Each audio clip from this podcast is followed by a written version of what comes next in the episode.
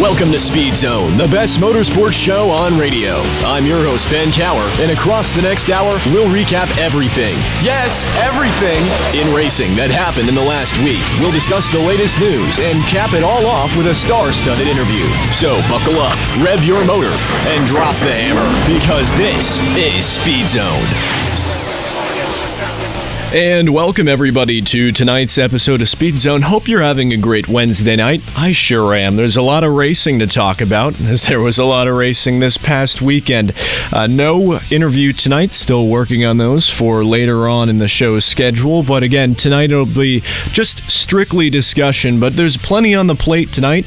Obviously, was the first week of the NASCAR playoffs, so we'll be discussing that later on the Racing Roundtable with our two panelists tonight. IndyCar, too. Uh, uh, one race shy of its season ender, but obviously already a champion crown. Plenty to talk about tonight in discussion, NASCAR, IndyCar, and more. Up next on Speed Zone. So sit back, grab a drink, maybe get maybe some food, and then enjoy. Because here's flag to flag.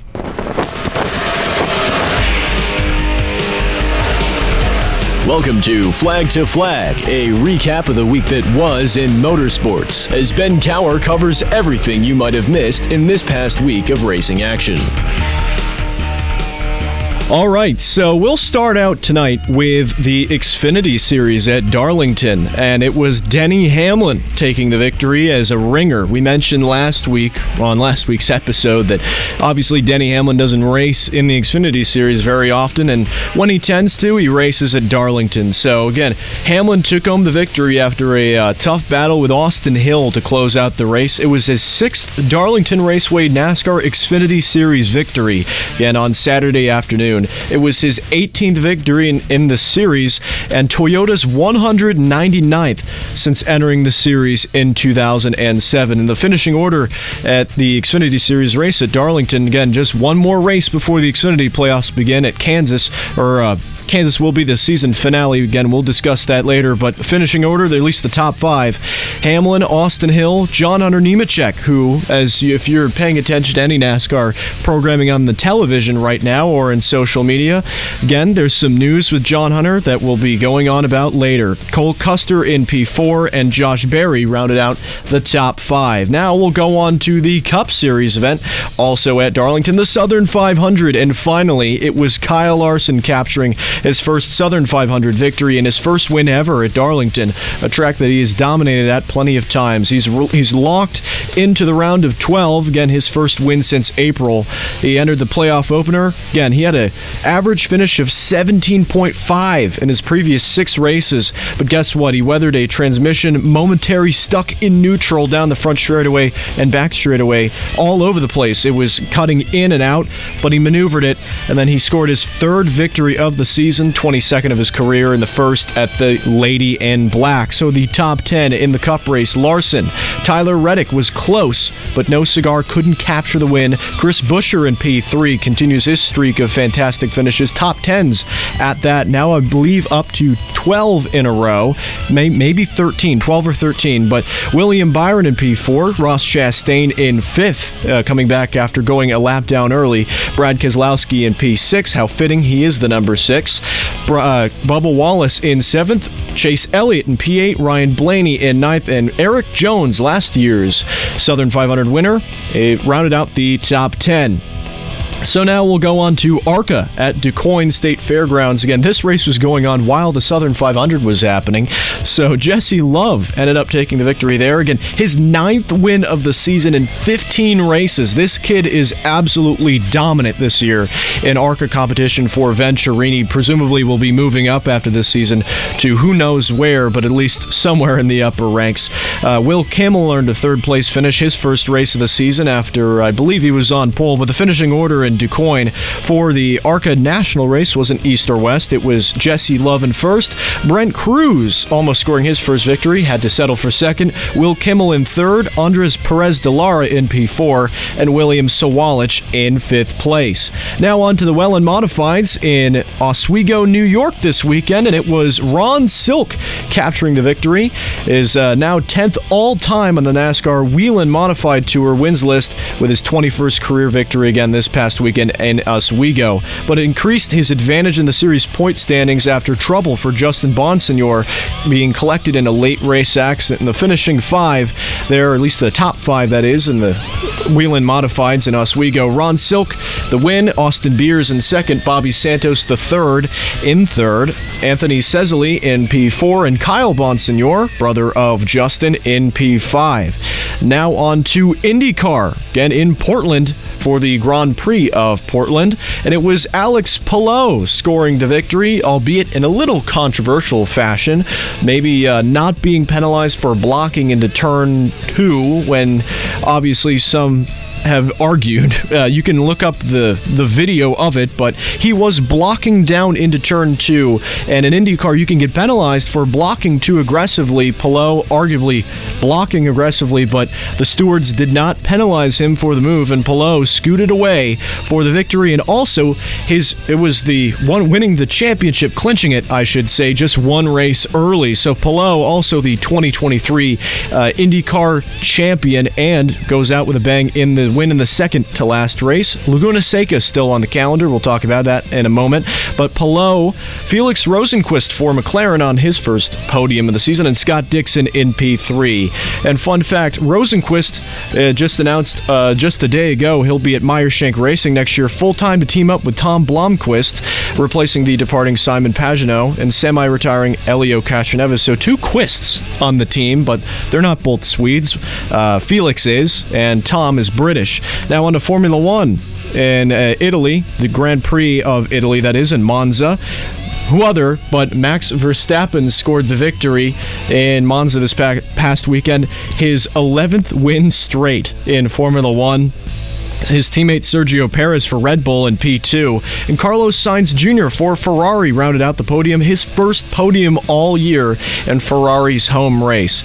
Now on to the smart mods at Carteret Speedway. It was Brandon Ward with the victory there.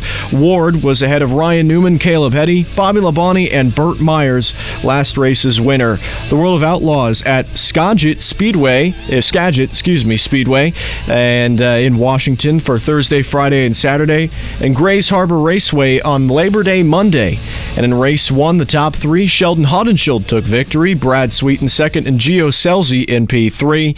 Rico Abreu took the victory in race two on Friday night, Haudenschild in second, Corey Day in P3.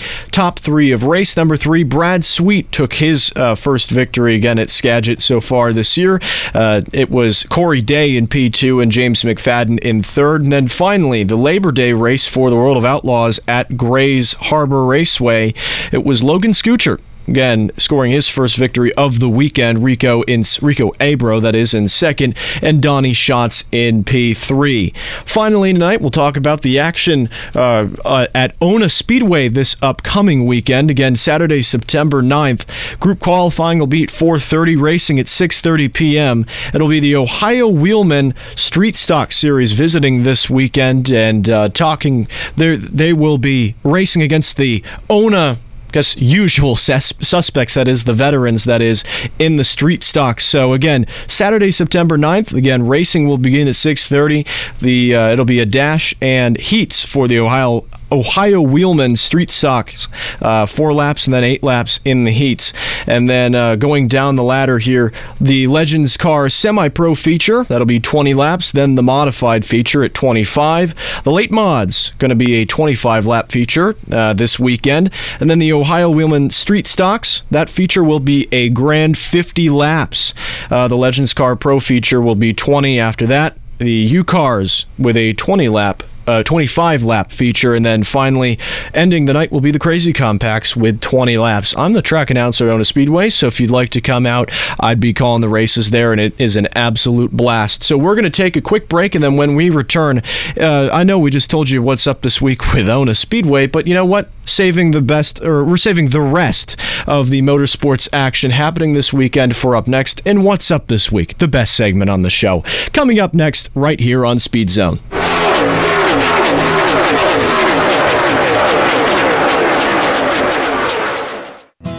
Fully fit, you have to be physically fit. You also have to be mentally fit. I wish that more warriors would realize how important it is that you get the psychological support that you need so that you can focus on the rest of your life. I think it takes strength in order to admit that you have an issue, but it also takes intuitiveness of a friend, a leader, a supervisor to pick up on the signal that the soldier is having issues and needs to seek professional help in dealing with it. It's also important for the lowest possible levels of leadership to be very supportive in helping their members get the help that they need. When I went to get help, I had more help than I could have asked for from my entire command. It's sometimes challenging to come to a senior staff member or senior officer in the unit with a problem.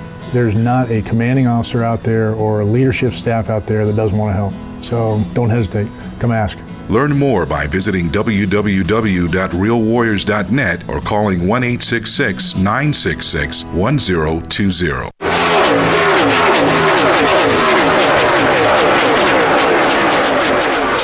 And welcome back to Speed Zone on this Wednesday evening. I'm Ben Cower, and we'll have a Racing Roundtable coming up next. So we'll have the panel discussing plenty of topics tonight. But time for, in my opinion, the best segment of the show. What's up this week? Because we got plenty of action going on this week. Start starting with Thursday. The World of Outlaws back in action, this time at Silver Dollar Speedway in Chico, California for night one of the Gold Cup Race of Champions. Again, that'll be on Thursday night. Then on Friday, it'll be ARCA at Kansas. Again, multiple series, all four really for NASCAR at Kansas this weekend. Again, ARCA We'll start things off at 6 p.m. at Kansas again on Friday. And then the Truck Series, the Craftsman Truck Series, that is, later on that same evening at 9 p.m. Then it will also be the World of Outlaws uh, for night two of the Gold Cup Race of Champions again at Silver Dollar Speedway. So plenty of action on Friday night. And then on Saturday, the NASCAR Xfinity Series will be competing at Kansas Speedway. And that'll be in the afternoon. Then the World of Outlaws for night three three of the Gold Cup Race of Champions. That'll conclude all three nights for the World of Outlaws, third of three, so to say. And then the Smart Modified Tour will be at Dominion Speedway in Virginia for the Old Dominion Classic. So, an action packed Saturday full of racing. And then on Sunday, it will be the season finale for IndyCar as it's at the WeatherTech Raceway Laguna Seca, or just Laguna Seca for short, at 2.30 p.m. That'll be on NBC. And then the NASCAR Cup Series will be facing off for race two of 10 here in the NASCAR playoffs for the Cup Series, again at 3 p.m. That will be on USA Network. And then the Cars Tour also at Tri County Speedway this weekend. It's back in action after no racing this past weekend for the Cars Tour, but again, it will be at Tri County Speedway on Sunday. So, plenty of action Thursday through Sunday in terms of racing. So, a lot going on this week and weekend. So, we're going to take another quick break here, and then when we return, it will be the Racing Roundtable right here on Speed Zone.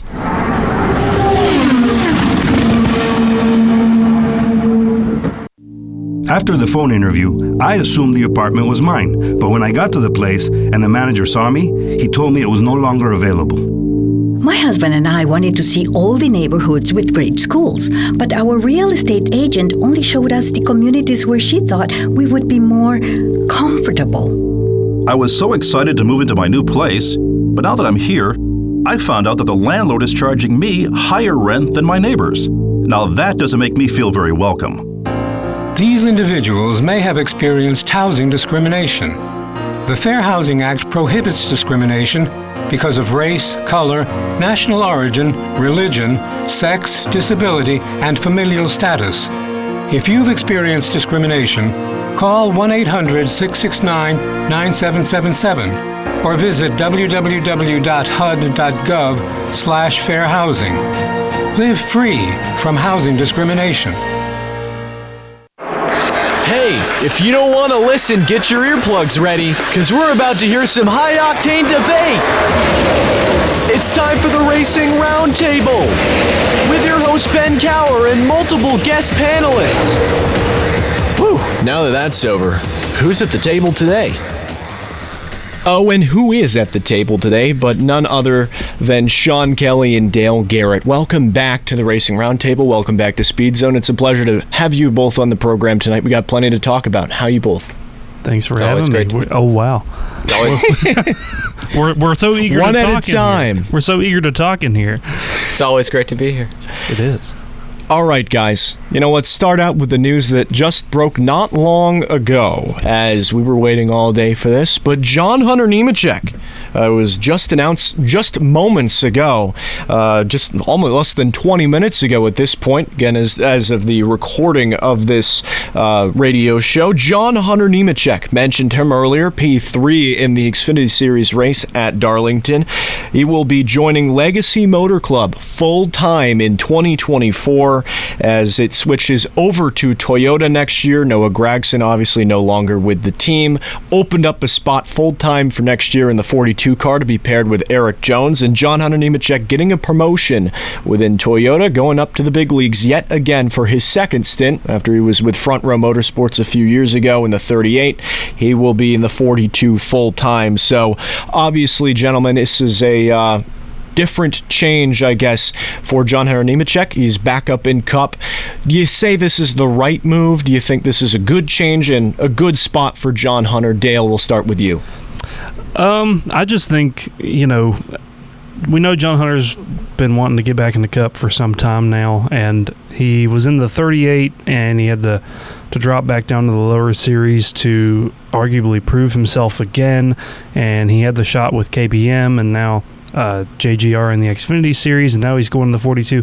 I just hope overall that TRD can help this team because in this car with Ty Dillon and Noah Gragson, um, it just hasn't been anywhere close to where it needs to be.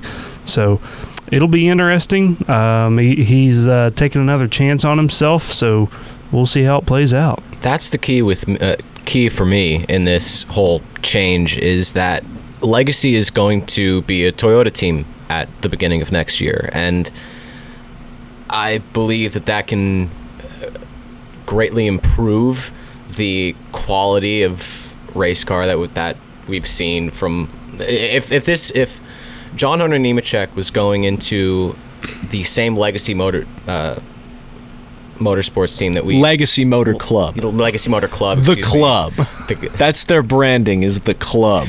the like the sa- if John Hunter Nemechek went into the same Legacy Motor Club team that we saw this year, then I would say it would not be the right move at all, seeing as how poorly Noah Gragson has run this entire year in the 42 car. But with Toyota moving to Legacy next year, I, think it can be promising, especially because John Hunter Nemechek did have flashes of success in the front motor front row motorsports car back in 2020. He did. Now, granted, all of the top tens that he had, three of them were all on plate plate tracks. Well, he Daytona had and Talladega. Darlington too.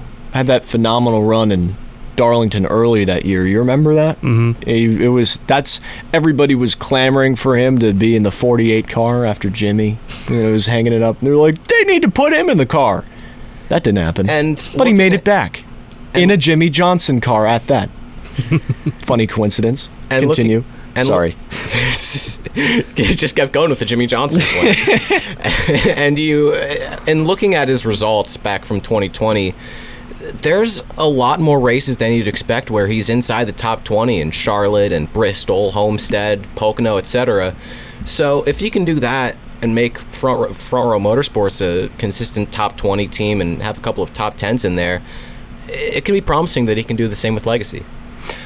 I think it is a great move. John Hunter is more than deserving to go up to Cup. I mean, he has more than shown his worth this year in the Xfinity Series, where, I mean, he took this gamble multiple years ago. This was the reason why he left Cup in the first place, where he, he I mean, he had a Cup ride. He was with Front Row, which, I mean, is now a race winning organization. I mean, already was when he was there, but this year, I mean, it went up against the greats at Indy, and it, it beat everybody. This is a team that has improved over the last couple years to a truly competitive organization uh, for both cars. But John Hunter took the gamble a few years back.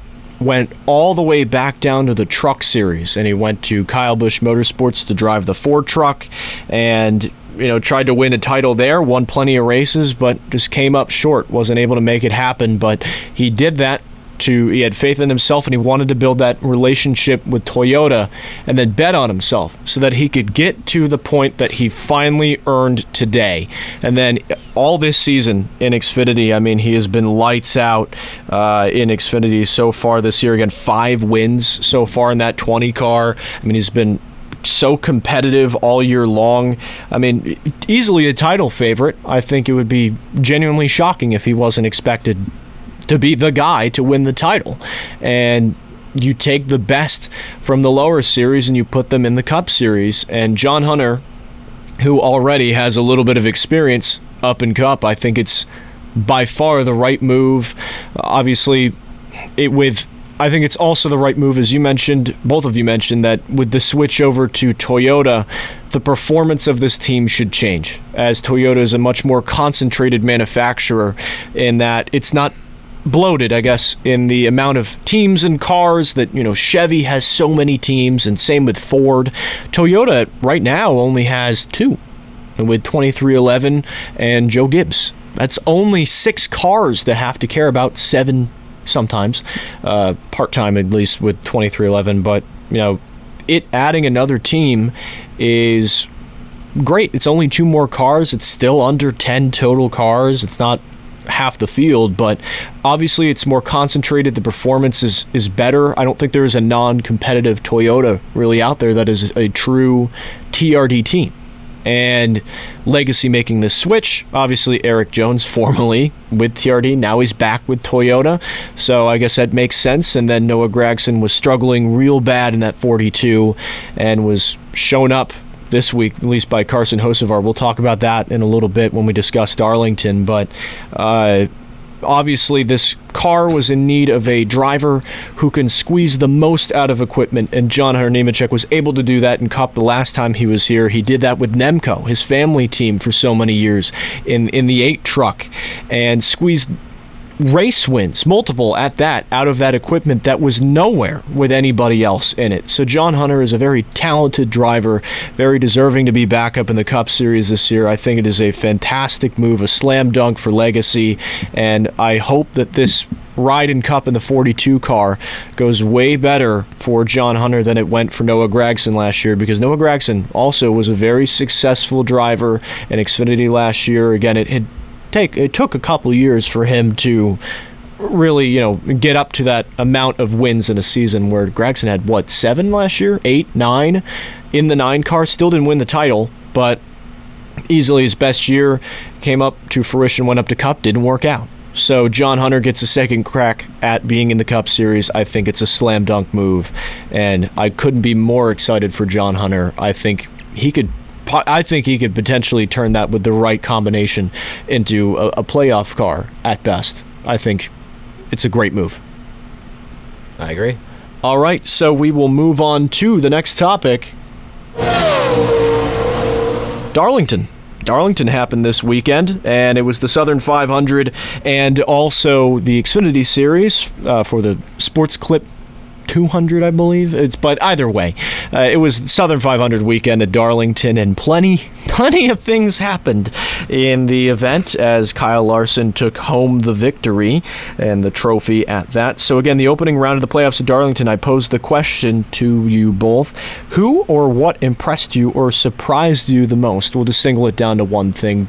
Sean, we'll start with you. There's really multiple drivers that impressed me throughout this race, but I guess the the one that I'll focus on the most, considering that he wrecked earlier in the race, was Bubba Wallace driving back all the way to finish seventh after wrecking early. I, I forget when exactly it was during the race, but he spun out off of turn four, and I can't remember if he hit anything either. But after that wreck, I'm I'm surprised. Uh, well, not surprised, but I was impressed by how well he drove. Uh, he came back back up to seventh, and considering he won Kansas last year, he he has the potential next week to get himself inside the bubble. Considering how well he's driven at Kansas in the past.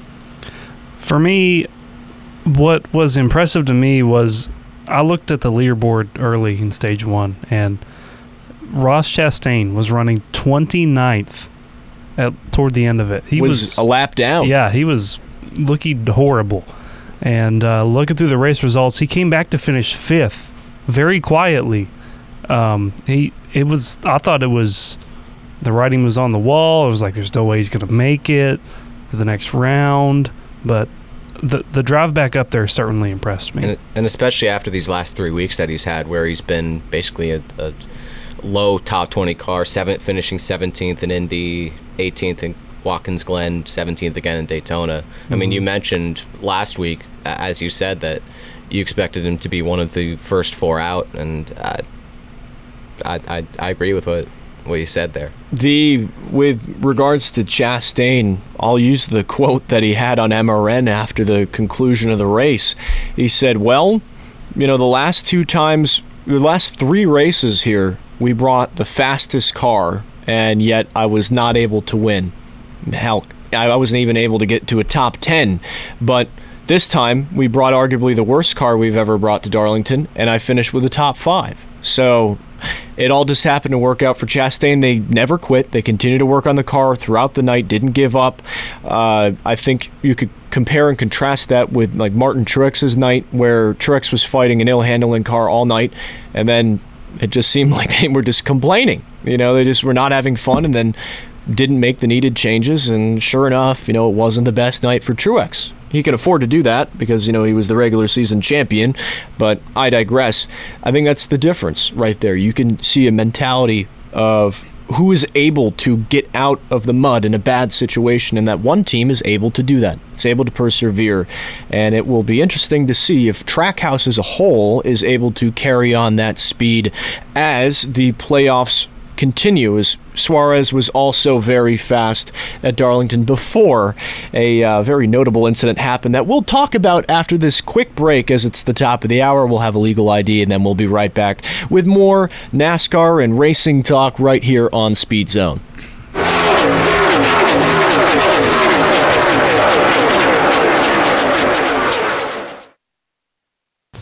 Award winning coverage lives right here on WMUL FM Huntington, WFGH FM Fort Gay, and WTHMLP Ravenswood, West Virginia.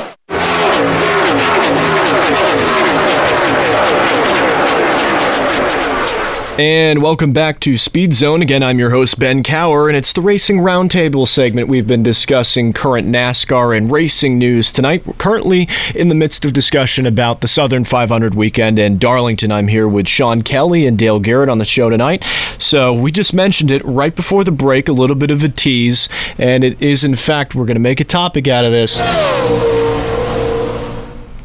Alex Bowman versus Daniel Suarez, maybe the worst block since I don't know. Uh, I, I don't know since it wasn't a, quite a lepaging of the field, but I mean it was. If you didn't watch the race, Alex Bowman and Daniel Suarez, both cars running in the top 10, both drivers didn't make the playoffs, so desperate for a good run. Both had speed, and Alex Bowman into turn one at Darlington, which is a very narrow lane track, drove, he blocked, mirror drove. Daniel Suarez about four lanes deep into the corner and then proceeded to block him all the way up the track. And then they both wrecked hard into the corner. Suarez got the worst of it as Harrison Burton came barreling into the wreck. And, uh, Obviously, it was an unfortunate situation for both drivers. Harsh words were said afterwards. Daniel Suarez obviously wasn't very happy with Bowman. Bowman said uh, Travis Mack flipped him off at the airport. The 99's been blocking him all year long, so he got sick and tired of it. He just decided to give him a taste of his own medicine. What are your guys' thoughts on the Bowman and Suarez incident in the Southern 500? Dale, we'll start with you. I'm not sure what the 48 was doing. I mean, even even from you know another fellow driver. I'm by no means my Cup Series driver, but from another driver's standpoint, if you throw that block and don't do what he did, you know, by covering it not once but twice, you're going to end up at least on the inside going into turn one at Darlington, and he's probably going to pass you. If you don't block him, you'll end up on the outside, which is the preferred lane at Darlington in turn one. And if you choose to stay along his outside, he'll be forced to lift in the center of the corner, or he's going to put you in the fence. I just don't see, you know, the the reasoning behind as to why he made that move. If he did it differently, he probably would have done it differently. But it was it was just a bad deal all around. As far as somebody flipping you off the airport, that was later debunked. I'm pretty sure. which makes the story even funnier. Yeah, Travis Mack went on Twitter afterwards and he's like, I don't know what he's talking about. Yeah. I didn't do that. But John, this, you. This whole situation on both Suarez and, and Bowman, it's just so dumb on all levels. And, and the other thing about that block, it, this isn't like it was a situation where it was the last lap and they were fighting for position. This was with 50 laps to go still in the race. It's not like th- there was a, a, a, a battle for a, a, top five position or anything like that. I, I don't really see a point in Bowman blocking Suarez all the way down the racetrack and, and, and that hard as, as he did. And on Daniel Suarez's end, it, it's it's like the the saying goes rule number one of racing learn how to wreck someone without wrecking yourself immediately after he excuse me hooked bowman into the into the turn one wall suarez immediately gets loose and slides down the middle of the racetrack and gets hit by harrison burton just the entire situation mostly on bowman's end for that uh, way too aggressive block with 50 laps to go but on both sides, it's just uh, it boggles the mind on all levels. It does. It was a very, you know, I, I think if Bowman is correct, obviously we are we are over 30 weeks into this year. We've been racing since February early February at that with the Clash. I mean, we've had two non-points weekends with the All Star Race and the Clash, and then uh, what are what week are we on? We're uh, this is week this is race 27, 27, right?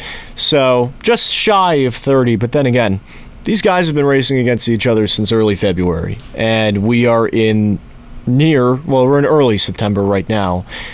I'm sure there is no way that I'm, every driver has probably had some sort of qualm or incident with each other all season long, and I'm sure Bowman was sick and tired of you know the 99 running them all over. I guess if that's the truth, you know, Bowman switched up his tone a little bit in his Instagram story after the race, as he seemed way more apologetic than his uh, NBC interview where he was going guns a blazing on the field and the 99 because he just said, "Hey, I was getting blocked all night."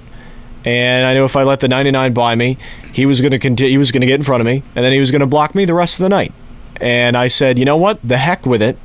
I'm just going to block him, and I'm not letting him get past me. And he didn't. and they both ended up in the wall. So it was uh, it was a dumb move where if Bowman wasn't so fed up, I guess, with the racing quality of his competitors, at least towards the 48 all season long, I'm sure it was just a, a culmination of things. Also, the frustration of not being in the playoffs, both of them at that, and just not wanting to let a better finish slip by. And Bowman just, for a moment, shut the brain off and said, you know what, I'm just going to go into turn one about five lanes deep, blocking the 99. Oh, wait, he's on my outside. I'm going to come back up. I'm not even looking at the mirror. I know he's to the outside. But I'm just, you know, Suarez could have backed out of it too if he didn't want to wreck. But then again, 48 chopped his nose and drove them both into the wall. Dale Jr. in the NBC broadcast took a very uh, centrist approach to it and said, "Well, the 98 could have could have uh, backed out of it, and the 48 could have used his mirror." So, Burton, Jeff Burton, that that is, he was a lot more angry at Bowman. But there's multiple ways you can approach this and unravel it. And personally, I think Bowman shouldn't have made that block. I think it Suarez also should have maybe cut him a little bit of slack, especially with that late, late in the race. The block was bad. It's more on Bowman than it was Suarez. That's that's my final take on it. So uh, we'll head on to the next topic. Obviously, at uh, still at Darlington, Harvick's worst pit stop timing of all time. That was just a amalgamation of events that happened uh, as uh, Kevin Harvick was tracking down Tyler Reddick, who was dominating and looking to potentially take the victory, and then Kevin Harvick trying to time the pit game just right, pulled it down pit road. Tyler Reddick checked up, realizing that he missed his opportunity in his order to pit with the four. And then instead of, you know, running another lap, he just slammed on the brakes in the middle of the corner in the top lane, and then Ryan Newman in the 51 had to spin the car not to clock him. That's the second time Newman's wrecked in that corner in, I don't know, the last five years, which is odd. But you know what? It did happen again. This time Newman didn't hit anybody. Last time he hit Clint Bowyer, but uh, Newman looped it around. Reddick got back up to speed, and then NASCAR threw the caution right before Kevin Harvick got to the pit line, and then they decided to put four tires on the car, and he got sent to the tail end of the longest line at the track that eats tires the most. So obviously it was unlucky for Kevin Harvick, but I'll pose the question to you two: Did the team make the right move by putting four tires on the car and still making him go down pit road as obviously Rodney Childers tried to defend it but obviously did the Ford team make the right move or did it cost Kevin Harvick the race? Sean I'll start with you. I don't think it was a great decision, but the best way I can describe the entire pit stop for Kevin Harvick was just the worst case of bad luck that he could have had because the second that Harvick went down uh, to start going down pit lane, that's when the Reddick and Newman crash started happening. And granted, William Byron, who was right behind Kevin Harvick, was able to turn away at the last second and turn to the right because he was right behind, ready to go, ready to go with Harvick too. But he was able to turn at the last second. I I presume that Harvick just had tunnel vision just towards the pit and wasn't really looking over at turn four with with the wreck and wa- wasn't able to make the turn in time. So at that point, I mean, really, what else can you do? But it, it, it wasn't maybe not the best decision, but with all the circumstances surrounding it, eh, it's just bad luck. with such little time to figure all that out, I mean, you know, Newman spun right as you said, Ben, right before Harvick crossed that line, and with the spotter up in the tower on the front straightaway, the crew chief down on the box on Pay Road, everybody's spamming the channel button when to talk and Mhm. say there's an incident, and they ended up putting four tires on. So it, it's just like Sean said, it it's an unfortunate deal of bad luck, and you know Ryan Newman single-handedly changed the outcome of the Southern 500 in more ways than one by racing Tyler Reddick as hard as he possibly could. A lap down. A lap the way. down. Yep, being himself, just out there being the hardest guy to pass. and then, you know, I'm not convinced. I have a conspiracy theory. Oh, really? That I will Okay. share on the show. All right. I'm not convinced that Tyler Reddick's move wasn't intentional. Whoa. That's fair. I, you know, I, I thought about that for a moment too. I said, you know, he probably checked up in the middle of the corner because he realized he missed it, and then tried to bring out a caution. But then again, I thought a car could have run right into the back of him and ruined his race regardless. So it's like it was an incredibly risky gamble if it was an intentional move, but I could see it. I could see it, Dale. No, I was just saying he was frustrated with the 51. Oh, oh, okay. I mean, he raced him gotcha. like dog for how, 25 laps or something. It was a long, long time, race. and Newman was running the preferred line in front of the leaders. Newman hopped on the radio and he said, uh, he didn't say anything vulgar, but he said, you know, I guess Reddick's stubby little arms weren't long enough to get out the window to signal that he was going to pit. And then he proceeded to thank uh, the Rick Ware guys for letting him run with the leaders, albeit a lap down. So uh, it was uh, a bit of a dramatic moment in the race uh, with a uh, classic Ryan Newman quote. But oh, it was so silly. Uh, the 45 missed his, he missed the commitment, and I think he checked up. I don't think it was on purpose. As fun as that would have been, uh, I think he checked up in shock of like, ah. I missed it. Oh no, what do I do? And then all of a sudden, Newman almost clocks into the back of him. And then, you know, Reddick continues on and then obviously ended up losing the race. He finishes second to, to Larson. And I think he was just putting way too much pressure on himself to try and close out the event. He saw the closer right on his back bumper, Kevin Harvick, and trying to Harvick hungry for his first win of the year in his retirement, his swan song season, and just the most unlucky timing of a pit stop ever by Harvick. I think Rodney Childers and the crew made the right move. Uh, is damned if you do, damned if you don't. Where the four car, if he goes through pit road, he doesn't get fresh tires. I mean, he would have dropped all the way through the order and then had to pit again, and then he still would have been mired back in the teens. And he brings it down pit road, gets four fresh tires on it. Only problem is now he was the tail end of the longest line, and he restarted 27th after when the caution came out, he was in second. So it was a tough pill to swallow for the veteran and Kevin Harvick, but he will have plenty more chances to win. And if he can make it to Phoenix, you know, that is his best track. So if Kevin Harvick can make it to Phoenix and in the final four in his, again, swan song season, I think four car almost won there earlier this year. I think that would be the absolute best case scenario for uh, Kevin Harvick to close out his career as a driver with a victory. So we'll head on to the next topic. We talked about the 42 car earlier of Legacy Motor Club, and my goodness, Carson Hocevar another impressive performance, and it has presumably earned him two more races. He'll be in the car for Kansas and for Bristol. And Carson Hocevar had a another impressive weekend in the Cup Series. The truck driver, who is running for a Truck Series title, who is what 20 Dale? Yes. Yeah, he's 20 years old. Throw him into a Cup car and qualified 15th ran top 20 all night long, finishes in 17th in a car that has barely seen the inside of the top 20 outside of a play track all year long.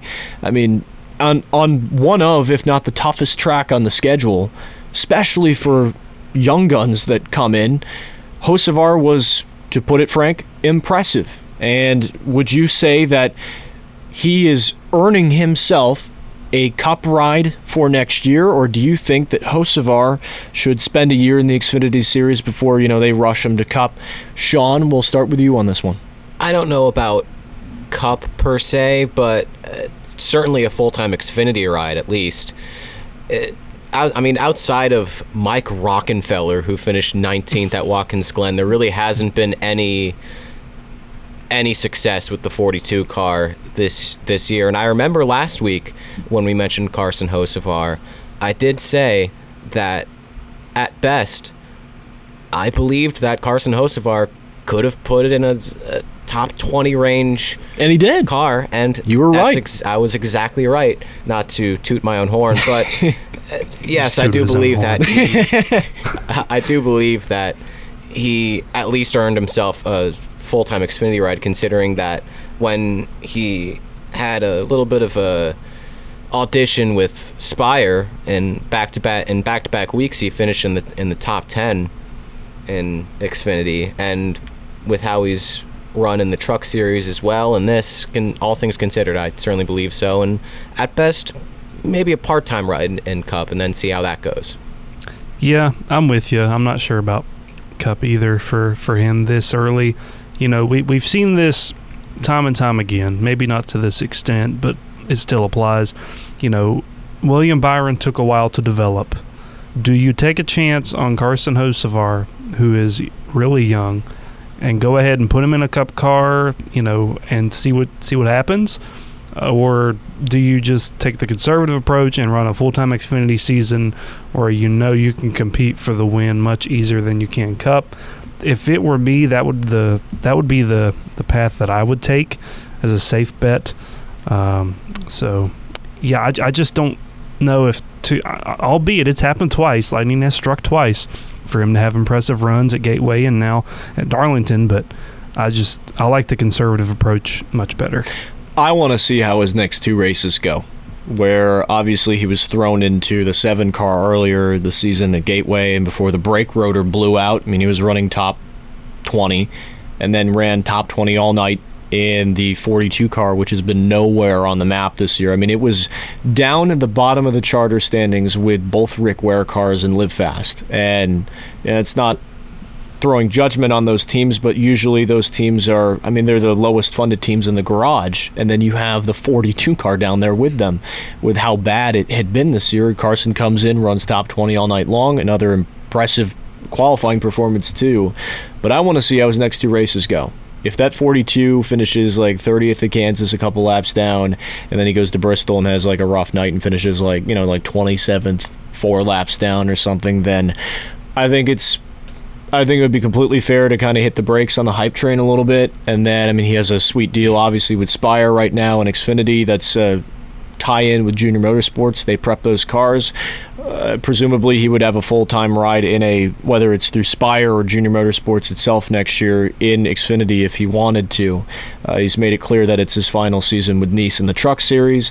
So, regardless, he's moving up somewhere. The hot rumor in the garage is that he could potentially be in the Spire 77 car uh, next year, albeit that would be with an improved motor package, as it's been a little down this year with Ty Dillon in the car. So, I mean, it would be improved equipment, but then again, I don't think anybody's expecting Hocevar to go out and have a rookie of the year season in the 77 car, which is usually near the bottom of the running order, at least uh, in the Cup Series. So I want to see how he does in the next two races. If he continues to go out and push this car to impressive runs, I could see a team, whether it's I don't know who it would be. Probably someone other than Spire. I'm sure Chevy would be like, "Holy crap, we got a one heck of a talent on our hands, more than we already thought."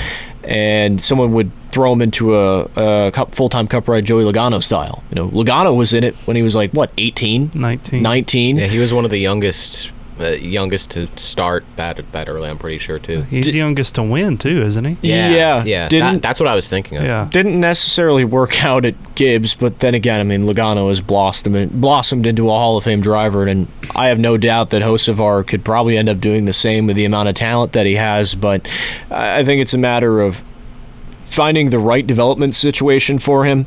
And I want to see how these next two starts go. Maybe he runs the rest of the season in the car. Maybe they throw John Hunter in the car, even though he's running for a, a title with Toyota in the Xfinity Series, and that car is still a Chevy and Cup. So might be a little bit of a confliction there. Uh, but I think it would be interesting to see Hocevar in that car, at least the next two races. And then if he continues running well, put him in the car the rest of the season. And I think if he shows he is worthy, I mean, so far he's been impressive and he's already put himself on the map of more than just one team, more than just Spire. So we'll head on to the next topic. We will talk about darts at a dartboard. We're going to throw darts at a dartboard here, gentlemen. Who is going to be racing at Kaulig Racing in Cup in 2024? Is currently right now it's completely undecided. Justin Haley's gone. He's going to Rick Ware full time in a multi-year deal. AJ Allmendinger still on the fence, almost teasing the media where the heck he's going to be next year. It'll be at Kaulig, but whether it's Cup or Xfinity, I don't know. But it's been pretty uh, noticeable that AJ's not exactly having the best of times in Cup this year, even though he's run fairly well. So. 16 in the 31 car open at least heading into next season. There have been plenty of candidates who have presumably been in the car and then now are not going to be in the car and it is still wide open. So for both cars who do you see in each? Dale we'll start with you. I think the big question here is how much does Kaulig want to pay, you know, to fund his own car? Because I've got a few names here, and I'm not for certain on their contract statuses, but uh, the obvious one is Noah Gragson with a huge question mark. You know, we, we have no idea where he's going to be. He, he will definitely not bring any funding after everything that has happened. Uh, Hemric, I'm not sure of his contract situation either, but you know he can make his return to Cup. You said we're just throwing darts at a dartboard, so um, Sam Mayer, like, you oh know, boy I, I don't, I don't know. Um, I don't know the maturity's there yet after what happened in the Xfinity race. That's why I said it. Sean, who do you think? Uh, one of the names that I thought of immediately was Zane Smith, considering how how well he's run in, in trucks the past couple of years. He he ran in 13th at Daytona and 10th at Charlotte for front row, and uh, talented, talented certainly. And Kaulig is a Chevy team, and he, he already ran with Chevrolet in uh, when he started with uh, the Junior Motorsports Development Racing team, and that with that he ran seven out of 10, uh, 10 races and top 10 finishes or better.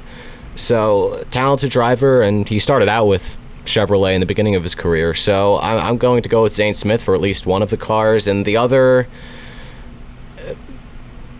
Maybe Noah Gragson, considering that is a good, that is a fair choice. He's certainly going to want to get out of Legacy Motor Club after. Well, he'll year. be gone. He's well, It's he like- is going to be gone. Yeah, he is gone. Uh, he is uh, going to be gone. Needs a new home. Exactly. So I'm going to go with Gragson for the other car. Just the funding question with that, you know. I think well, Gragson has a little bit of money behind him. It's like I don't know. He's already run with Kaulig before in Cup. I think it would be a fitting landing spot for him. Although my dark horse pick, and I, I don't, I don't know anything when I say this, but I'm just, I'm just saying, Matt DiBenedetto left Rackley WAR in the Truck Series, and he got that ride after free falling because he didn't bring any money, and was lucky to even get that truck ride to stay in the sport. Made the most of it. Won a race at Talladega last year in the Truck Series, and then made the playoffs this year with the same team, and then announced very suddenly last week that he was going to be leaving the team at the end of the year taking another chance on himself. He's done this before in his career. I mean, it's worked out a couple times, but I don't think he would be jumping ship from a guaranteed ride where he didn't need to bring money unless he was being offered some other deal. And Kaulig has been digging deep for drivers this offseason. Uh, a name I heard thrown around just a few weeks ago was Parker Kligerman, and then Kligerman announced he was going to stay with the 48 team in the uh, with Big Machine Racing in the Xfinity Series. So Kligerman now off the table. Uh, Austin Hill's name was thrown around, and now he's staying in Xfinity with RCR. You know, I could see them going after DiBenedetto, who has had success in Cup before. He's made the he was a playoff driver just a few years ago. I mean, it's not like I don't I don't think that itch has just gone away. It's just that he doesn't bring money, and I I could see him being in the 31 car because he wouldn't need to bring money to be in that ride. And on the other side, I don't know. I could see Sheldon Creed making a run for the 16 because he's already he's running the Cup Series race at Kansas this weekend, albeit with Live Fast in the 78, but he has the money. He, he has the money. He comes from a lot of money in Southern California. Uh, his grandfather, Maurice Ortega, owns a gigantic uh, construction company out, out in the s- Southern California they have a lot of money, and Sheldon does not have to worry about funding. I certainly believe that if he wanted to be in Cup next year, he certainly could. Uh, he shored up his performance a bit in Xfinity this year. I mean, it's looking like he's going to make the playoffs. He's still not able to get that win. Just again, eternal bridesmaid, but I could see Sheldon Creed making a push for that 16 if especially if RCR shuffles its driver lineup around in the offseason because there's going to be some jumbling there no matter what on the RCR side because it, likes to keep its options open. And when things aren't working and its drivers aren't winning, unless you're Austin Dillon, you know they will send you packing. So uh, I could see Sheldon Creed making a push for the 16, and I could see Matt DiBenedetto in the 31, and that would be one interesting lineup for next year. So on to the next topic. This past weekend was the IndyCar uh, second to last race of the season at Portland, and it ended with Alex Palou capturing the victory, winning the title a race early in true Matt Kenseth fashion, going back to 2003, at least in NASCAR. Uh, obviously, it was an exciting race, and Alex Palou had a phenomenal season for it, for Chip Ganassi Racing, and with all the drama this past year, with uh, you know, and last year too, he might have gone to McLaren. Now he announced that he's not going to McLaren because he was not going to get the Formula One ride that Zak Brown promised him, and now it's looking like he might stay at Chip Ganassi for next year. It's a winning combination, two titles already for the young driver. It was an exciting race. What are your thoughts on just the second to last race of the season and Alex Palou's run so far this year, and just the race itself? You know, Alex Palou was dominant last last week in Portland.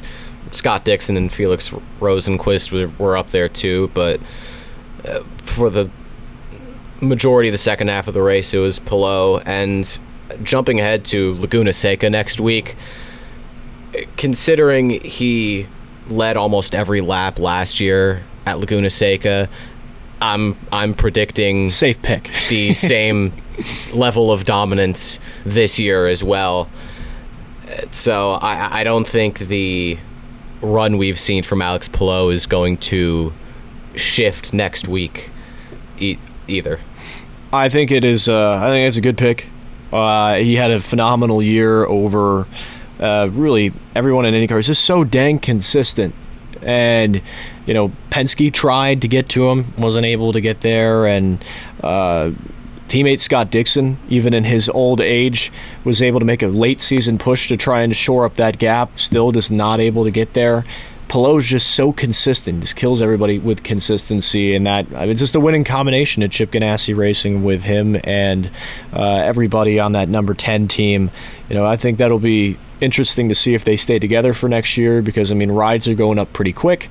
Uh, Andretti Global, which is not Andretti Autosport anymore, it has announced a name change uh, just a few days ago, and Andretti Global is uh, looking at probably Grosjean leaving in the offseason and then potentially bringing in the best name in all of motorsports, Sting Ray Robb. Uh, rumor, hot rumor is, and this is reported, so this is uh, nine million dollars in funding behind him. I mean, I don't know if obviously Sting Ray Robb has had a miserable season in the 51 for Rick Ware and Dale Coyne, and uh, on his rookie campaign, and performance has not been there, but. If you're Andretti, I mean, you already had Devlin DeFrancesco. I don't know if you can turn down that kind of a payday. Nine million dollars being brought in is a lot for IndyCar. That's a lot in NASCAR too. So, uh, Sting Ray Robb bringing a lot of money. It'll be interesting to see if there's any changes there. And congrats to Palou on the title. So we'll go on to the next topic. Obviously, Kansas coming up this weekend for the NASCAR Cup Series and Xfinity Series. It will be the regular season finale for the Xfinity Series and for the Cup Series. It'll be race number two in the round of 16. So, what are you both expecting from Kansas this weekend on the Xfinity side and the Cup side? Dale, we're going to start with you. I expect Bubba Wallace to do well. He won this race last year, and he's in need of a good run. Um, I expect him to be up front there. I expect Toyota overall to do well. Uh, it just Kansas is a Toyota track, has been for a while. Um, I expect them to, you know, to come out of their hole because Christopher Bell did not finish well at Darlington. You mm-hmm. know, we talked about Truex and and then there's Ty Gibbs. But anyway, um, Chris Buescher will probably be up there. That's probably a safe pick. Mm-hmm. Um, you know, as far as Xfinity goes, um, I have an earth-shattering event if it were to happen. If Brandon Jones wins, he's outside of the playoffs, and he would make it. And he would make it. He would make it if he were to win, and he has won twice at Kansas in 2019 and 2020. He would knock out both Herbst and Kligerman. Kligerman on the outside looking in. That would be interesting to yeah. see. Sean, what are your thoughts? Uh, on the Cup side of things, uh, Bubba Wallace was another driver that I looked at this coming week for Kansas and expect him to do well. I don't expect him to repeat at Kansas as he won last year, but I think he'll be up front. Out of any of the drivers in the lower half of the bracket that have a chance to punch their ticket with a win, maybe Christopher Bell. He was third last year in Kansas, eighth in 2021, 10th in 2020, and he had a pretty solid stage one in Darlington as well. So I think he'll be up front. I don't know about a win, but I think he'll be up front as well. And on the Xfinity side of things, I think Cole Custer will be up front. He's been in the top 10 the last four races, so I think that's a pretty safe bet for someone to be up front out of anyone in the Xfinity Series. Kligerman is going to be driving like a madman at Kansas this weekend in the Xfinity Series, and that 48 car is going to be one to watch because he's going to do everything he possibly can, especially after an unfortunate punt last weekend from off the bumper of Sam Mayer late in the Xfinity race at Darlington, and uh, could have potentially sent his hopes up in smoke. But he's the one look on the outside looking in, and it'll be interesting to see if Kligerman will be uh, in with a win. He will certainly be one to watch, and then on the Cup side. Kansas is a Toyota track. I'd be shocked if another Toyota, I'd be shocked if anybody else but a Toyota won, but it'll be interesting to see if it'll be a 23XI weekend or if it'll be a Joe Gibbs weekend at Kansas. I know the 23XI cars, obviously Bubba is going to be hunting for a win because he's right near that playoff cutoff. He was the 16th guy getting in. He really needs that win to get into the next round, and he's going to need uh, a big day at Kansas. I could see it happening again for the second straight uh, fall weekend in a row for Kansas. So we're going to head on to really a lightning round here at the end. Denny Hamlin signed his extension this week uh, with Joe Gibbs Racing, multi year, whether that's two years, three years, five years, it wasn't specified. I'd probably say about two years in his uh, ripe old age of what, 42. So, and he also has a team to run. And 23XI, his team re upped with Toyota. We mentioned last week that this was uh, real close to not happening, and this was almost a, a, a, headache of a of a situation reminiscent of the Kyle Busch conundrum last year, where Kyle Busch was not re-signed and they lost Kyle Busch Motorsports, but TRD shored up the gap, and then finally Denny Hamlin's going to be back. Twenty three eleven will be will be back with Toyota. Just your guys' immediate thoughts on that. I I know that there were a lot of rumors that twenty uh, that twenty three eleven were going to move to Ford in in this next year. So much for those, but really the most uh, the question that I, I've thought of the most out of this is how long Denny Hamlin is going to stay racing full time in Cup. He is 42 years old, as you mentioned, but he's he, he's still running consistently up front. He's a healthy 42 uh, at that, but maybe he'll just run out the last this last bit of his contract with Joe Gibbs and then retire there. Maybe re up for another two years out of anything, those are probably the two options that I would presume. But it's going to be interesting to see in these next coming years how how long Hamlin pushes it full time in Cup. With Hamlin signing, it certainly puts the rumors to rest of 23XI going to Ford. Um, I would be interested to know what the offer was from Ford and if Toyota got into a bidding war with them, which we will never know. But um, no, well, I mean, uh, we'll never know. Uh, you know, just at least not for the next five years. Fourteen million dollars. No, we're just dropping that in there. I, we can I really know, I guess. I don't know where that came from, but I'm just you know, fourteen million dollars. I'm just uh, the same. But it's a, it was a hefty offer. Okay, presumably. Well, we don't know anything, but that's okay. I think it's a great move. Hamlin needed to stay with Toyota. He needs to close out things there with Joe Gibbs Racing. I think it's only fitting and uh, good for 23XI to stay with Toyota. It needs that consistency to switch to Ford, especially after Ford having a bit of a down year, at least in the beginning. As of late, it's kind of heated up a little bit, but I think it would have been remiss to switch manufacturers and go through an entire new stretch of rebuilding relationships with a new manufacturer. I think it's great for everybody involved, and Toyota gets to keep arguably maybe it's team for the future. So uh, we'll have to see. A couple of attaboys here at the end.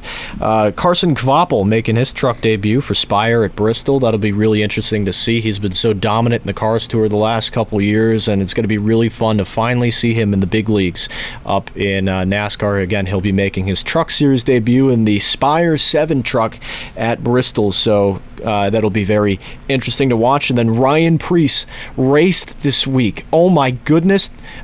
If you don't, if you didn't happen to catch what Ryan Preece looked like this past week, he looked like Chancellor Palpatine with his eyes. My goodness, they were black. All the blood vessels had burst. He had two black eyes. It was. Uh, if you're a longtime fan, if it brings back memories of Davey Allison after his horrific flip uh, in '92. Uh, '92 at Pocono. At Pocono, and peeled off the glasses and showed the media, and it was a horrifying sight, and it was no different for Ryan Preece this weekend. But yet he raced, didn't exactly have a great race, but you know, still raced, which is unbelievable after the wreck at Daytona. Which he should have, and this is my, you know, PR talking, but he should have done it in the media center the same way Allison did, where he said you. Uh, you know, you could see it, but it's ugly, and took off the sunglasses. That's the way it should have been done, not in front of his hauler. A little bit upset about it. It's also reminiscent to me of uh, him racing this week. First of all, the fact that he finished in 28th with how messed up his eyes were is astounding. But it also reminds me of when Ricky Rudd back years ago too had to tape his eyes open to uh, to continue racing, just with how uh, small his eyes ended up being, with how mm-hmm. uh, all the blood vessels bursted around him. You know they they say they come to snuff the rooster, but you know what? It didn't happen. With, he ain't gonna die. He ain't gonna die. Ricky no, no. Rudd, the Iron Man. So with that, we're gonna close out tonight's show. Sean Dale, th- as always, thank you for being on. It's always great to be on. Thanks for having me. All right, with that, we will close out the show. Again, thanks for tuning in tonight. For Speed Zone, we'll be back next weekend again Wednesday night at 6:30 per usual. Again, I'm Ben Cower. Dale Garrett, Sean Kelly on the show saying thank you. Plenty of racing action upcoming this weekend, whether it's right here in West Virginia at Ona Speedway or on television. Please go out, watch some racing, have some fun, and have a great weekend. You've been listening to another sports presentation on the Cutting Edge Sports Radio Network.